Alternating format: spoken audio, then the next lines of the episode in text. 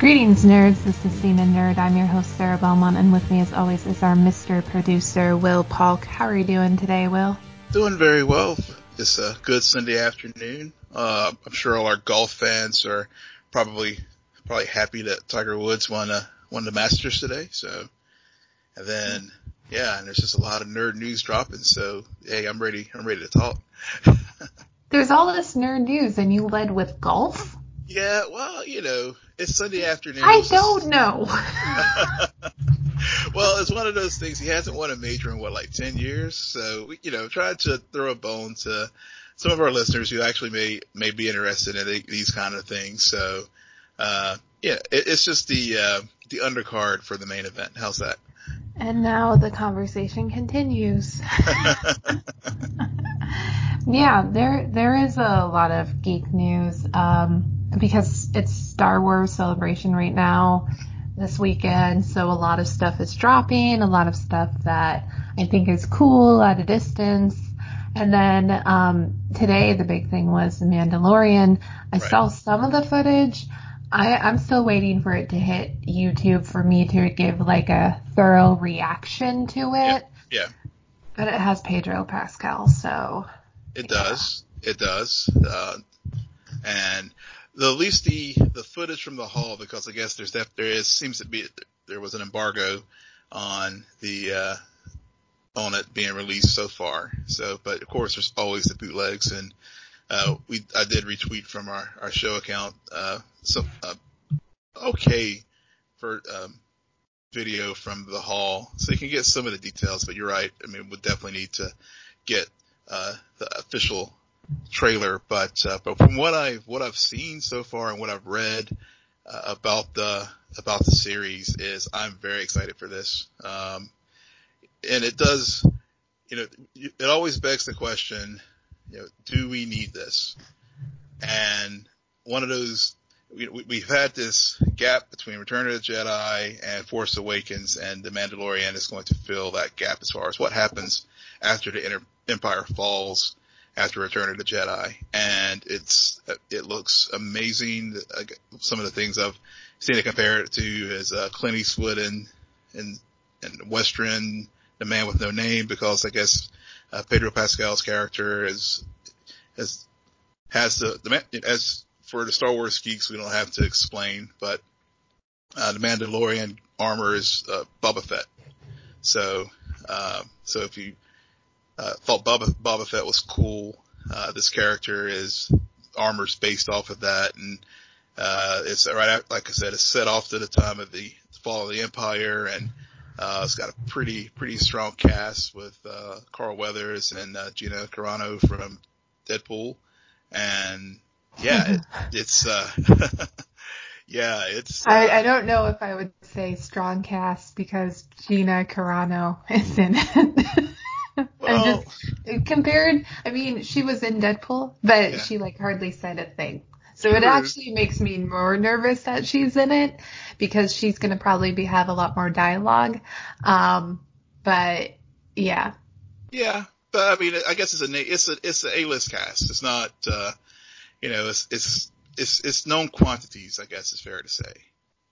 Uh, but I think sure, premise, Will, sure. Yeah, yeah, but I mean, but but getting to the story itself, the premise is very interesting. I will say that. All right. Um, I don't know what the premise is, and I don't really want to go into details at this time because, again, I want to talk about it more when the actual trailer drops on YouTube. Okay. Um, meanwhile, we did get a um, a trailer for the next Star Wars film featuring an A-list cast because Gina Carano is not in it and um, I just that's gonna bother me for the rest of the afternoon. I know you're gonna you're gonna give me hell about that the rest of the day. I, I wouldn't be surprised if all of that ended up on the editing room floor. it's like I I regret this. Um, but um, I was actually disappointed by this trailer. Really? I have to admit it. I especially the name. The name bothers me a lot. Uh, the Rise of Skywalker. I just this trailer it it didn't show me anything where I was like I never thought I would get to see something like that. Um, I, I don't really know what's going on with this story at this point, and I, I kind of like that, but I also just I don't know the the last for episode eight, the trailer was such like manipulation for what was happening, um, that that going into the Star Wars there were a lot of surprises, and and this one I just am very cautious over assuming anything that I can like connect the dots on what's happening, um, who they're talking about, uh, what will happen. And I also, I thought about this a lot. The one thing that bothers me about this movie is the more footage I start to see, the more my um, ship life is riding on this movie turning out a certain way. okay? Uh, uh, Reylo fans know what I'm talking about. Yeah. This movie has a lot riding on it for some of the shippers who are hardcore and who have invested like a year of fan fiction. that's at, yeah, at, at its core, that's that's what disappointed you about this trailer. Let's just get to it. it wasn't the it the title was not Reylo, the Awakening. Well, I mean that's. and also, listeners, can you do me a favor? Tell me how many third movies of a trilogy are uh, begin with that word rise because that that's starting to get a bit redundant and I'm just like, oh, The Force Awakens, cool name. Last Jedi, cool name. And they're going to end it on the rise of Skywalker.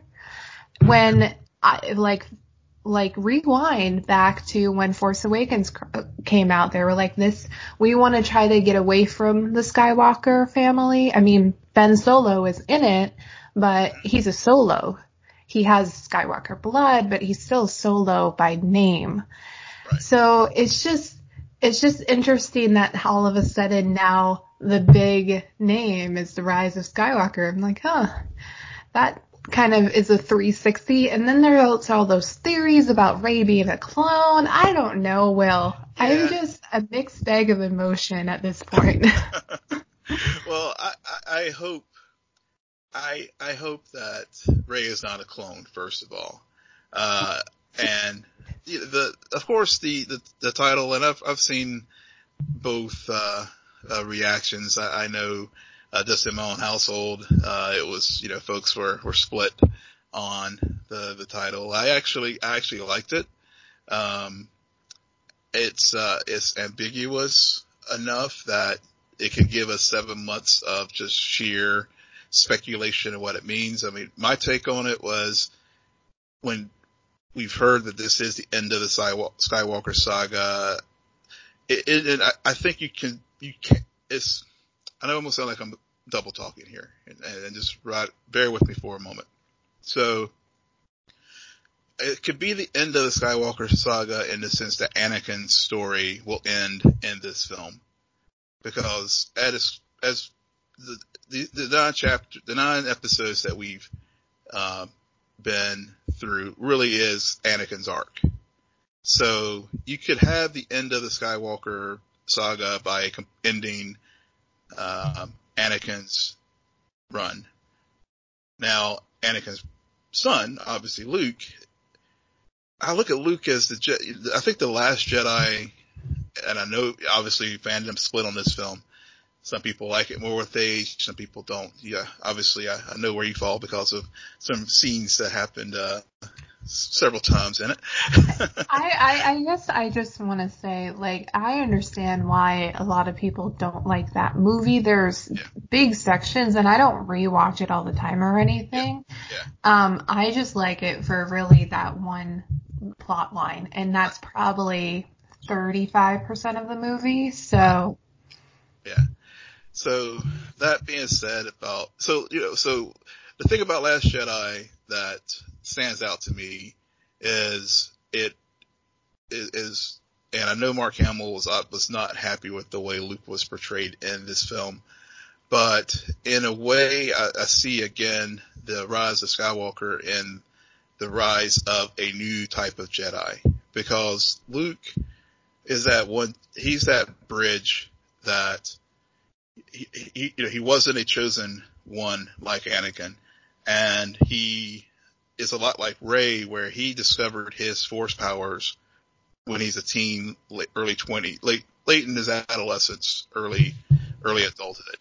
Uh, he comes to the Jedi Order, and we see this reflected in Last Jedi. So he very disillusioned with it because he saw the truths and that the Jedi had their flaws and they were not all knowing and all perfect. And he himself failed with, with Ben Solo. So I think whereas it is the ending of the Anakin line of Jedi and Yoda and, and Obi-Wan and all that crowd, I think this is the rise of Skywalker is this new breed of, of Jedi who is going to be personified in Rey and that new Skywalker branch. So yeah, the old Skywalker saga ends, but this new generation of Jedi is a, I guess, for lack of a better term, they're Jedi woke because they know the good, the bad, in between, and how the, the reverence of the Jedi Order is is not the same as it was when when Luke and the in the Old Republic, um, when the Order was around during the Old Republic. Right. So that that's what I take from the title.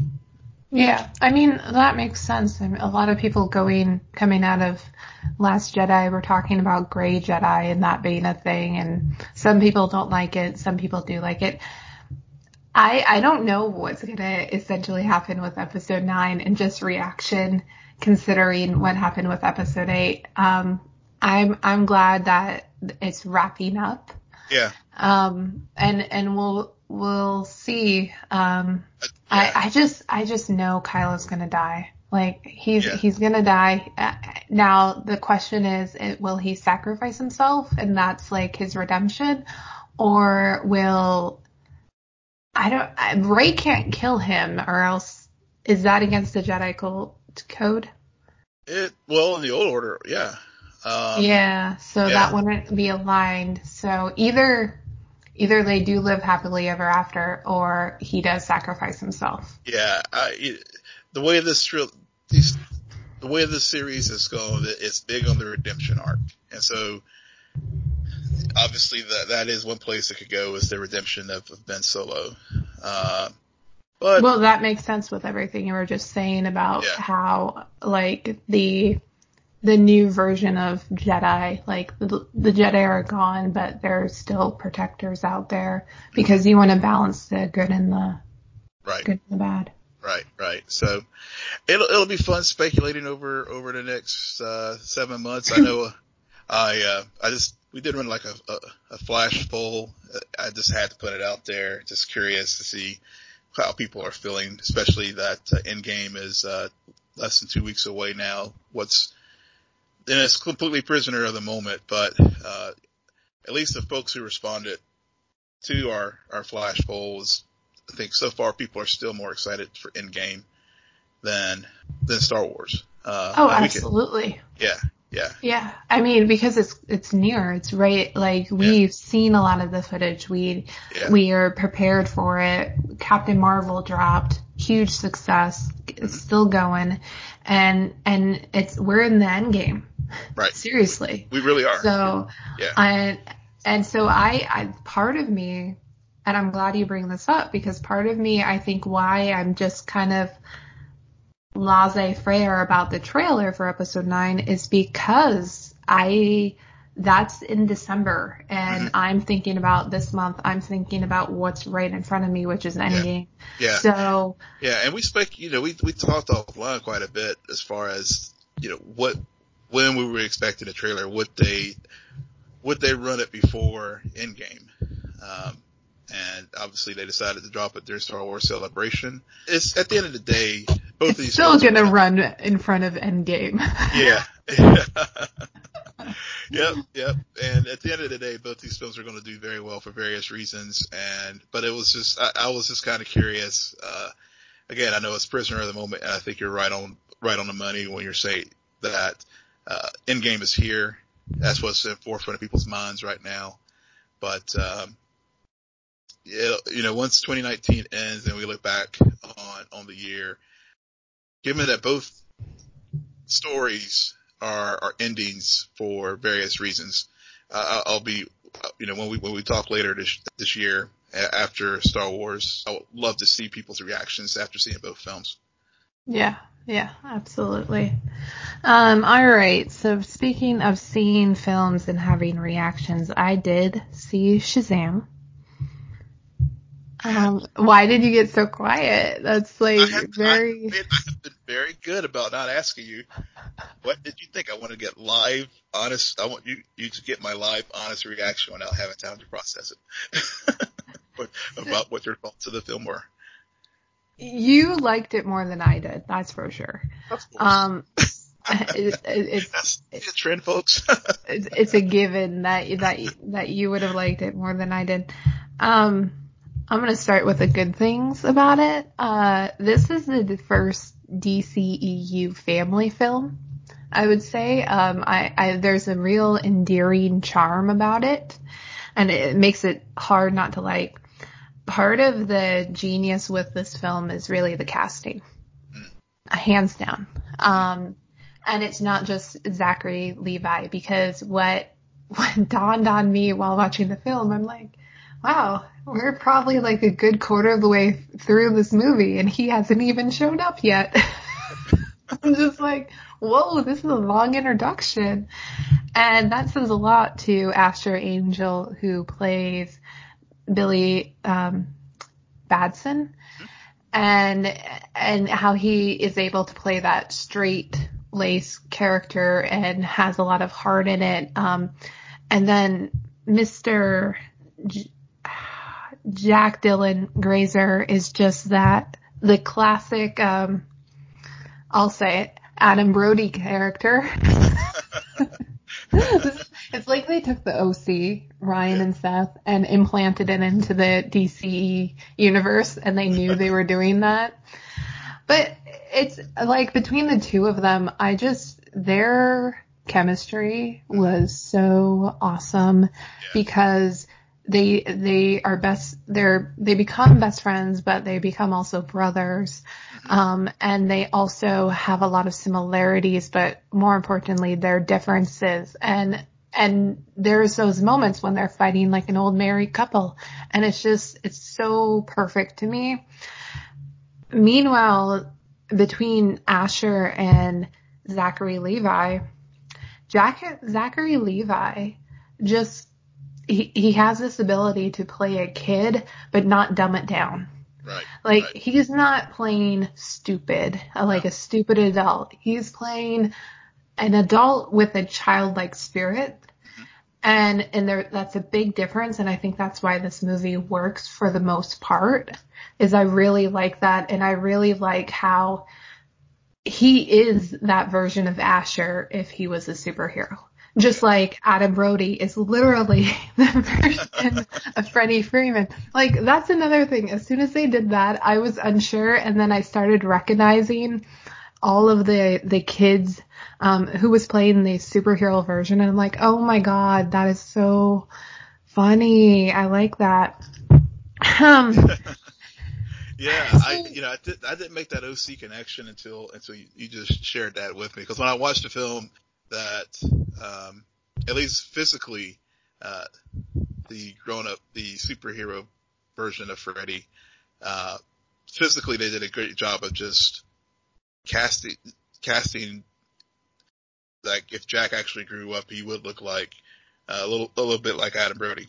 Mm-hmm. Uh, physical aspect, but, uh, but you're, you're right though in that, um, these, um, uh, Zachary's portrayal of, of Shazam is what is what it is the heart of that movie. And I think I even said whenever I, you know, I did the spoiler free review uh, a few weeks ago, um, this movie had heart, mm-hmm. and that's what I meant by that. I think you you picked up on. I mean, I, you, you fleshed out what I meant by the, the, the film's heart, um, mm-hmm. and I think that's why it has has done so well. And that's why I really liked it, as far as just a different type of it is a family film. Uh, it's definitely, uh, it's a definite different take on the DCEU and, um, it could, um, easily have not been in the universe at all. and it wouldn't have really mattered. Wow, that's a. I would, for some reason, I feel like that statement went real dark. no, no, it's not dark. It's just that it, it, it would have been okay if it were if we. I mean, and they they don't. It's obviously it's touched on, and obviously the uh, spoiler alert. Uh, since we're talking, uh, there is the uh, big, uh, well-known hero shows up at the end. Superman shows up at the end. Um, but my point in that you could have had the film without uh, without touching on the other characters in the DCEU. It, it would have been fine. Mm-hmm. Yeah, yeah. I, no, I I understand. I I think you're I think you're right, and that's kind of where we are at with that universe is that we need these characters to work on their own before you can bring them together in a team capacity yeah. if you ever choose to go that route. Yeah, um, everybody noticed that he didn't allow me to talk about the negatives of this movie. Oh, go right ahead. We are. I was just I, while you were still in a very positive mood. I was just jumping in there and and, and enjoying the, the positive uh, the positive Sarah on, on Shazam. yep, yep. I I see what you're doing. um, no, the biggest weakness is the villain. It's it's always the villain because they do what every one of these movies has done.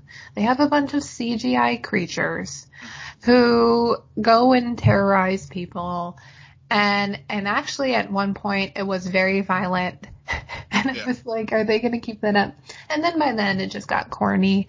I mean some of the Dr. Sivana stuff was cool. Um i like how they did that they did that moment about envy um being the last sin to come out of hiding. That was that was a really nice scene.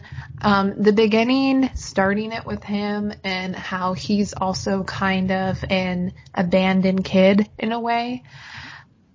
I understand what they were going for. Mark Strong just did not pull it off. That's being that grown up. He turned into just the typical um, mustache twirling villain at the end um, yeah. and throughout majority of the film. And so I just I wish that that dynamic between him and Billy Batson had worked out a lot better.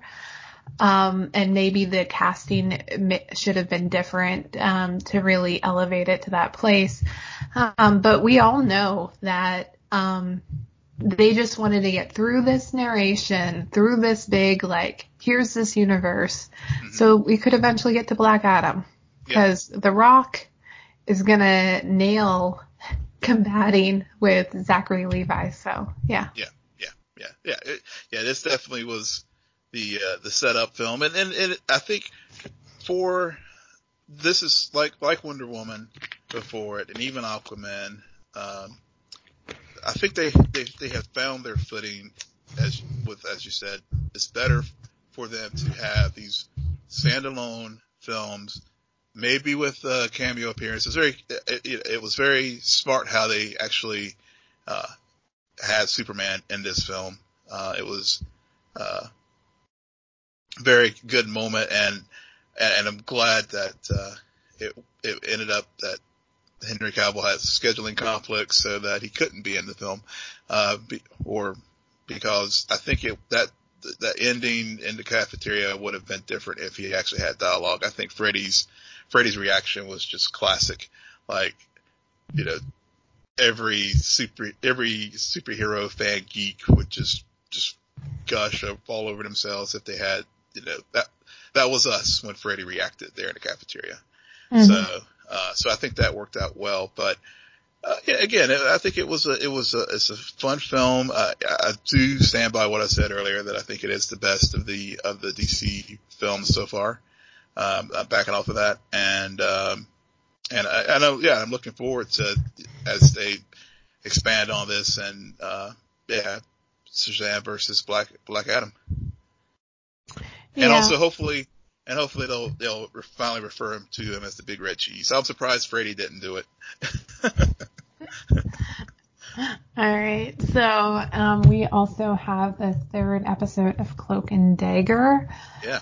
And Mayhem is out, and I, I was a bit surprised by this episode because they stuck with the 100 days ago, 200 days ago.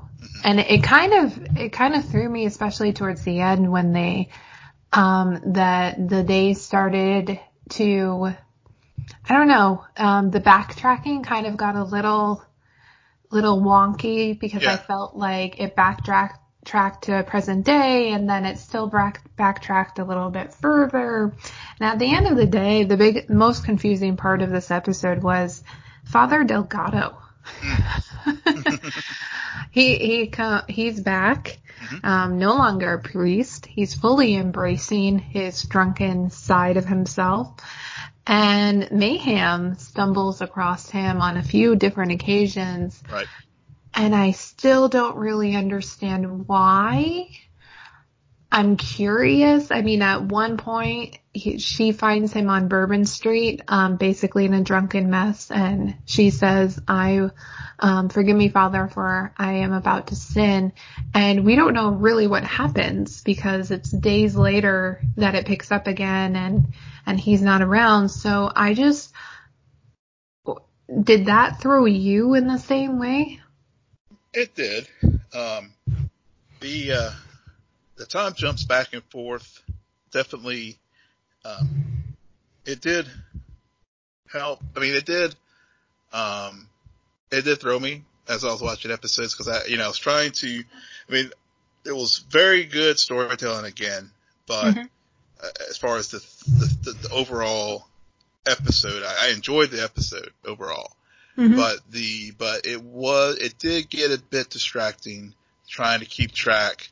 If I like glanced away for a moment and didn't see 87 days ago or whatever it was, Mhm. then um, or even if I was watching it, it it, it it it it it took away from the story just a little bit because it was a good narrative flow, and then we get to a point and then we jump back to uh, to um, to some flashback as far as you know Delgado, for example, and his uh his his fall from grace. Wow, you know, I, I we. I wonder if it was just set up. It was definitely obviously it was following through from the story from season one, where uh Ty, as he was learning more how to use his powers and stuff. I think, if I recall, uh, uh, the uh, Delgado, Father Delgado, didn't he? Ex- he did experience this uh, Ty's cloak and that darkness, and it, it, we had the flashback to him with the car accident, given he was a drunk driver. Well, that wasn't his cloak. I mean, part of Tyrone's ability is that he's able to see people's fears Right, if he right, touches them, just like Tandy's able to see their hope. Right, right, right, and yeah, fears, or yeah, and so I think maybe his his fear of being exposed for what he what he did or what he truly how he truly is was what that was about, and so maybe they were just bringing that storyline forward, and that uh, like like Bridget, there's a bright positive side and a negative side, and the the negative side of Father Delgado was on, on display in this episode to just go through that theme that you know there is a there is that yin and yang within every within each of us, and here's you know because of things that happened in his life, here's how he ended up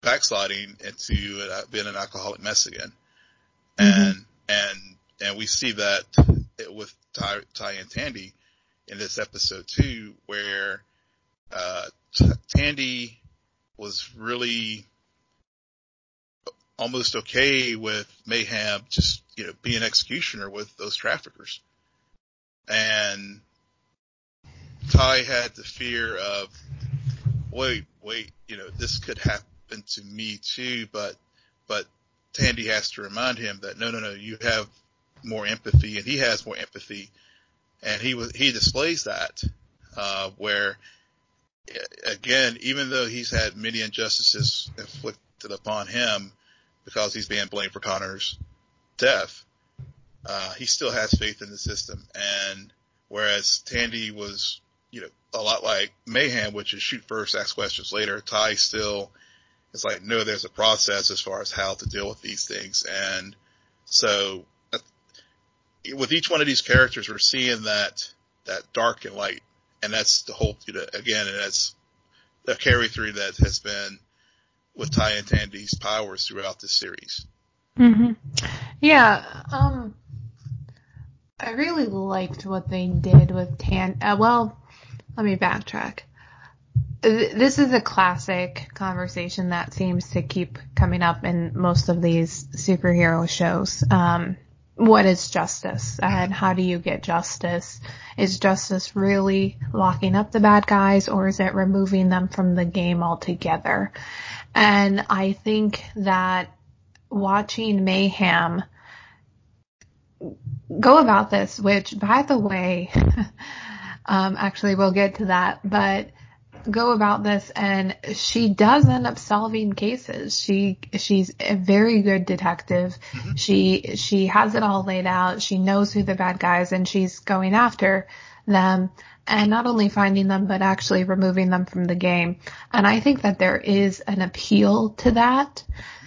I think the difference really came down to not only um, Tyrone's background, but just also that he's so afraid of becoming that person yeah. that he's going to run the opposite way while while Tandy knows is very knows who she is to the point where she just wonders maybe they're doing it the wrong way and and maybe I can have a bigger impact because we saw in that first episode she tried to make a difference. Yeah. And because of the way she went about it, which is like the nice way, it, it ended up really biting her in the back. Yeah. Well, the nice way how? Well, she tried to get that girl not to go back to her boyfriend. Right. Remember? Oh, and yeah. then it only pushed them closer together because of right. manipulation. Yeah, yeah. Gotcha. Yeah. Gotcha. Yeah, yeah. Yeah, I, yeah, I see what you're saying there. You're right. I, I can get, I can get that and why she was drawn to, to Mayhem's taking him out of the game altogether, um, mm-hmm. more so than Ty's reticence to do that because he's just so afraid of, you know, crossing that line. Yeah, yeah, especially when you're already accused of crossing the line and, and I think he's still debating in himself because he doesn't know where Connors went. Like he, right. he knows where he went, but he doesn't know what happened. So I wonder if part of that question keeps coming up in his mind. Did I, I know I don't want to be a killer, but did I actually kill somebody? Mm-hmm. Mm-hmm. Yeah. Um, and, and I, and and to go back to that first episode and re- or the second episode, Restless Energy, Tandy was close to killing that that boyfriend, but decided not to. And and again, that situation got turned down into him playing the victim. So, right. so I she is frustrated, and I think that's what they really want to do with these two characters is how the person with the most hope who's able to feel somebody else's hopes is like drawn to the darkness while while Tyrone who's has a cloak of darkness is drawn to the light. Yep. Yeah.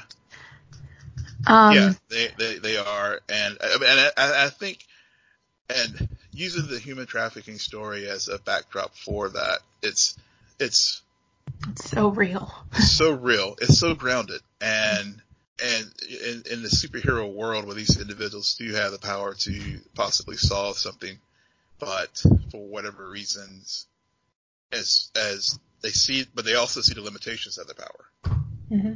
to address a very complex problem. Mm-hmm. Yep. Yep. Uh, let's let's get into this mayhem because yeah. I think what they did in this episode with mayhem, showing the two sides of Detective O'Reilly suddenly everything we saw in the first two episodes makes a whole lot more sense now that we understand where where mayhem comes from. My my one question and it's kind of a complaint too is um are we sure that the aggressive doesn't just take all detective skills away from the docile. Because I Mayhem is pretty smart and and I don't know what's going on with Detective O'Reilly because she just seemed very like not even one step behind, like multiple steps behind, and it just it was it was really odd. However, in a reflection of the first season, these two sides of her really do, if you put them back together, create the person we met last season. And I think that's part of the genius of what um, this actress was able to do given this premise. Yeah, yeah.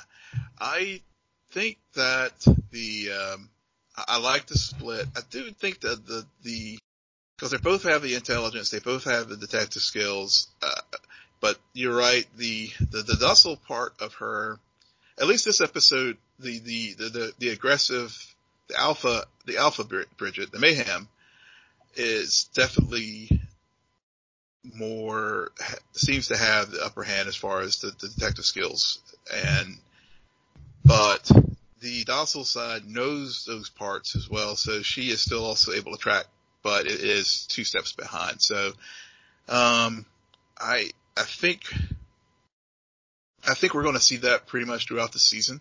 Mm-hmm. Um, but I think the, the docile side of her will be that, that, that anchor for both Ty and Tandy to keep them from going over the deep, going in, into deep.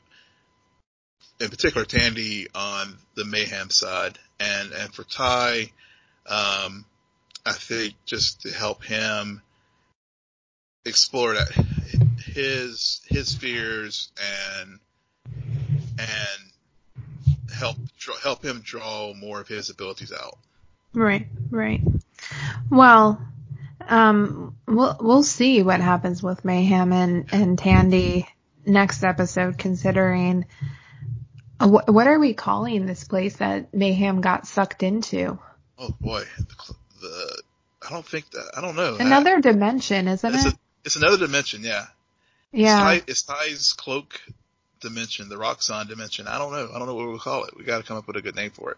Yeah. So, and and I think that was again, I really liked how they ended this episode, um, because last season, um, I felt like going into this season, I felt like one and two mirrored a lot of what we saw in the pilot episode last year.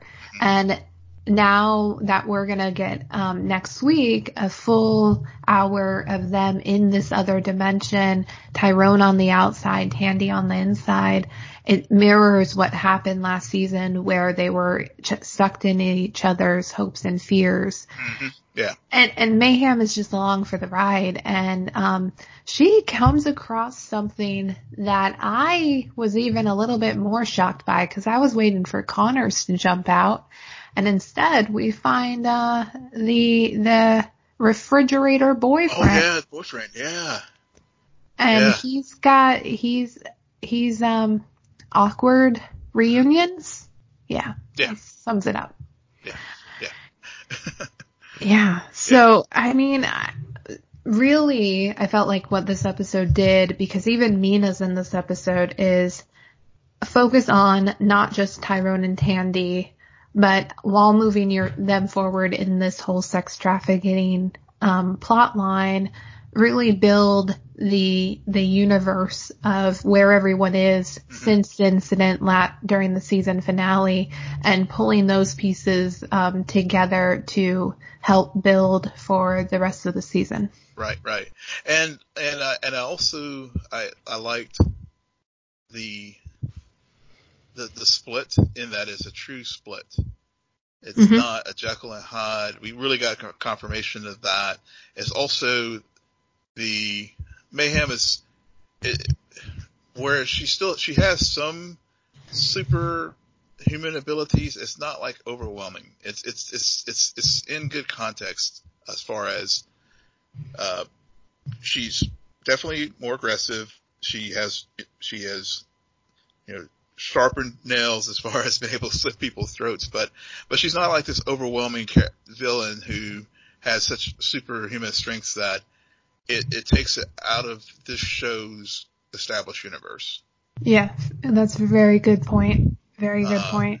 It's it's real. It, it makes sense that okay, she can do some things. Like I mean, it was just badass when she caught Tandy's light blade. I mean, It, it's it's it's like that um, those stories you hear about moms who um, have to defend their kids and suddenly exhibit superhero like strength right? and protection. Like all of that aggression um, really is put into this one entity where there is nothing else.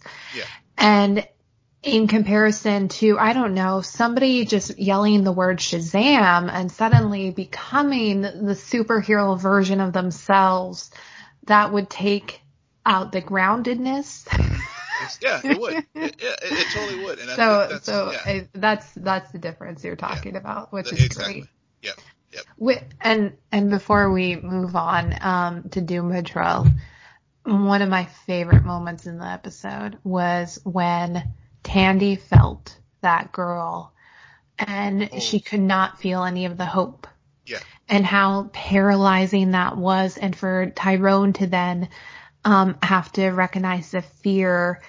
Um, I I think that that moment of the lack of hopelessness was was really poignant. Yeah, it was. I'm, so- I'm I had made a note of that. I'm glad you brought it up. Uh, uh, yeah, that, yeah, I mean, just for the reasons you said, that was, to me, that was probably the strongest standout moments of the episode for me as well, as, you know, really gets, I mean, just real world, I've dealt with this in my professional life too, as far as working on these issues and that lack of hope for these, these women, uh, and people who've been trafficked and Tandy just feeling hopeless to do something. Uh, again, this gets to our point about why, why I really like this show and I think, uh, it stands out in the, in this genre and that, uh, it, that, that groundedness and not, not allowing these superpowers to like, to create a false solution to a very complex problem. Mm-hmm. Absolutely. Speaking of lack of hope, uh, Ooh. Jane Patrol. Ooh, yeah. that was, that was, oh boy, that was an exhausting episode. I don't know if it was exhausting for me. I walked away from it thinking to myself, in all honesty, this is a one-off. This is one of the first, I would say, truly authentic one-off episodes mm-hmm. that Doom Patrol has had all season.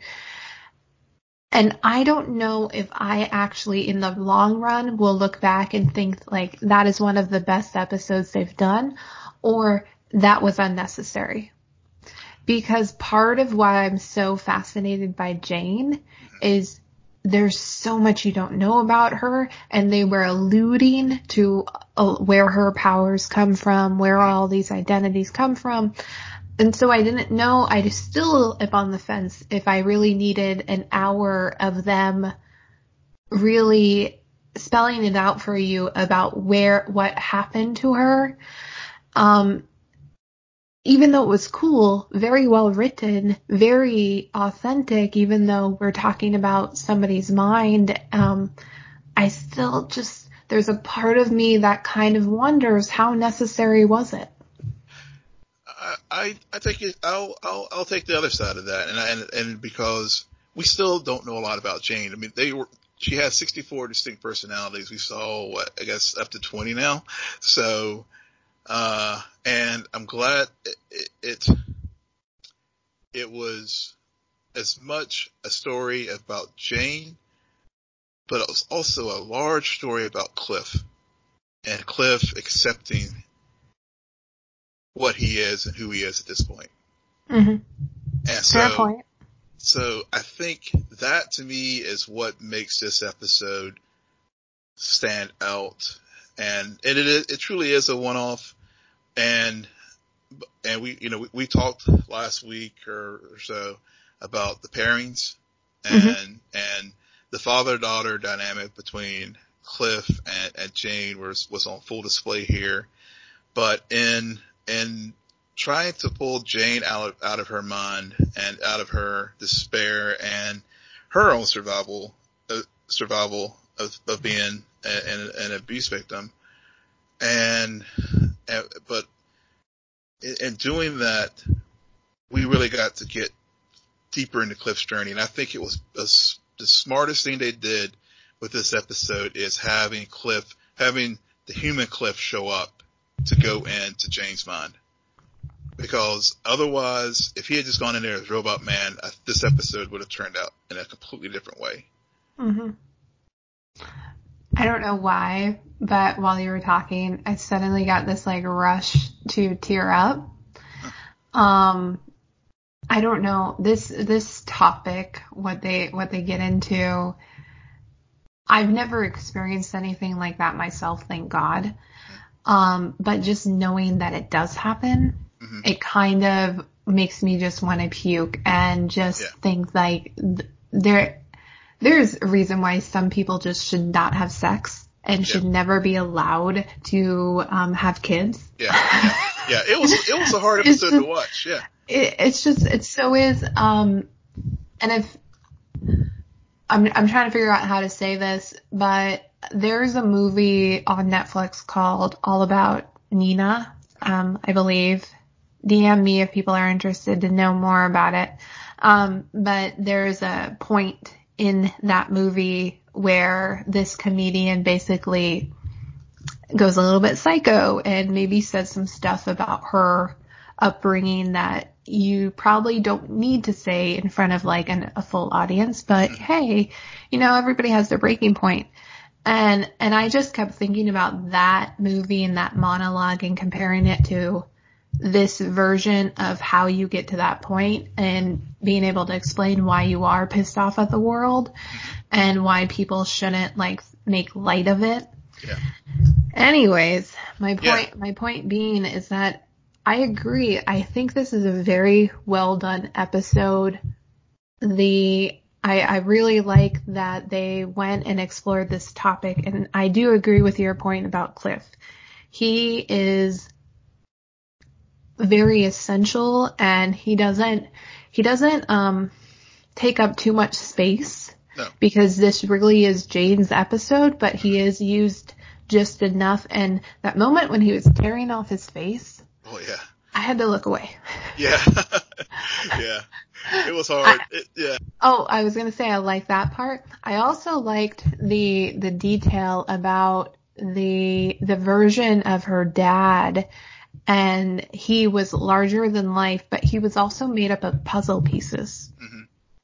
And I thought that was really clever considering some of the fla- the memories we we walked through of of Jane, which by the way, that's not her real name. Nope.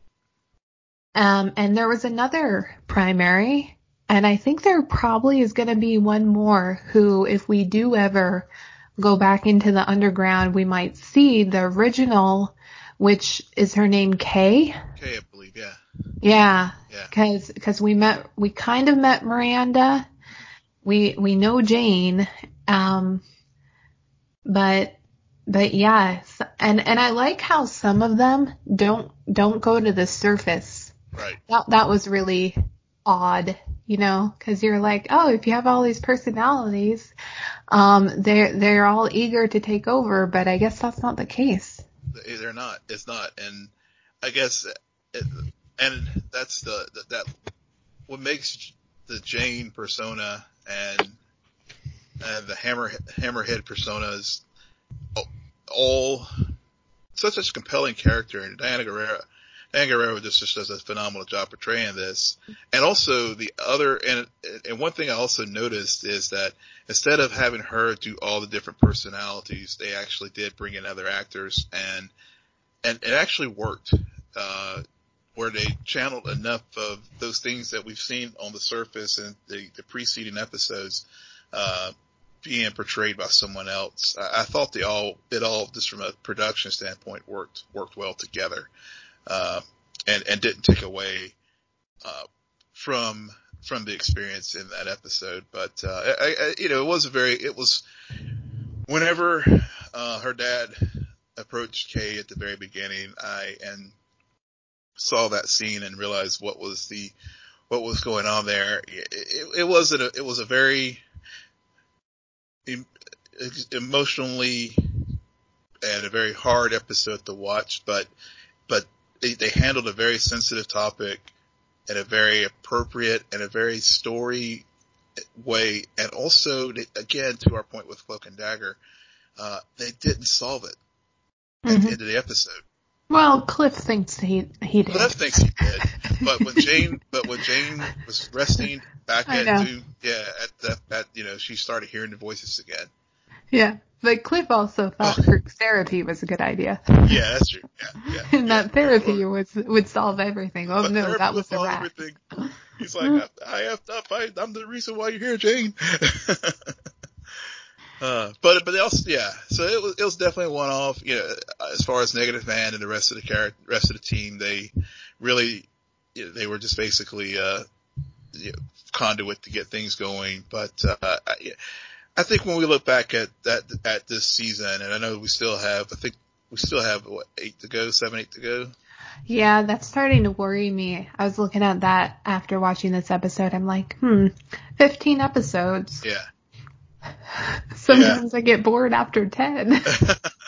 I don't. I don't know, but they, they, they, just, but I think that for me, I, I, I'm, I know we had those little hiccups and we may have some hiccup episodes getting to 15, but I feel like the show is getting back on its footing. And yes, this was a one-off, but I think it was a, it was a necessary one-off that even though I know more about Jane, it left me with even more questions than answers.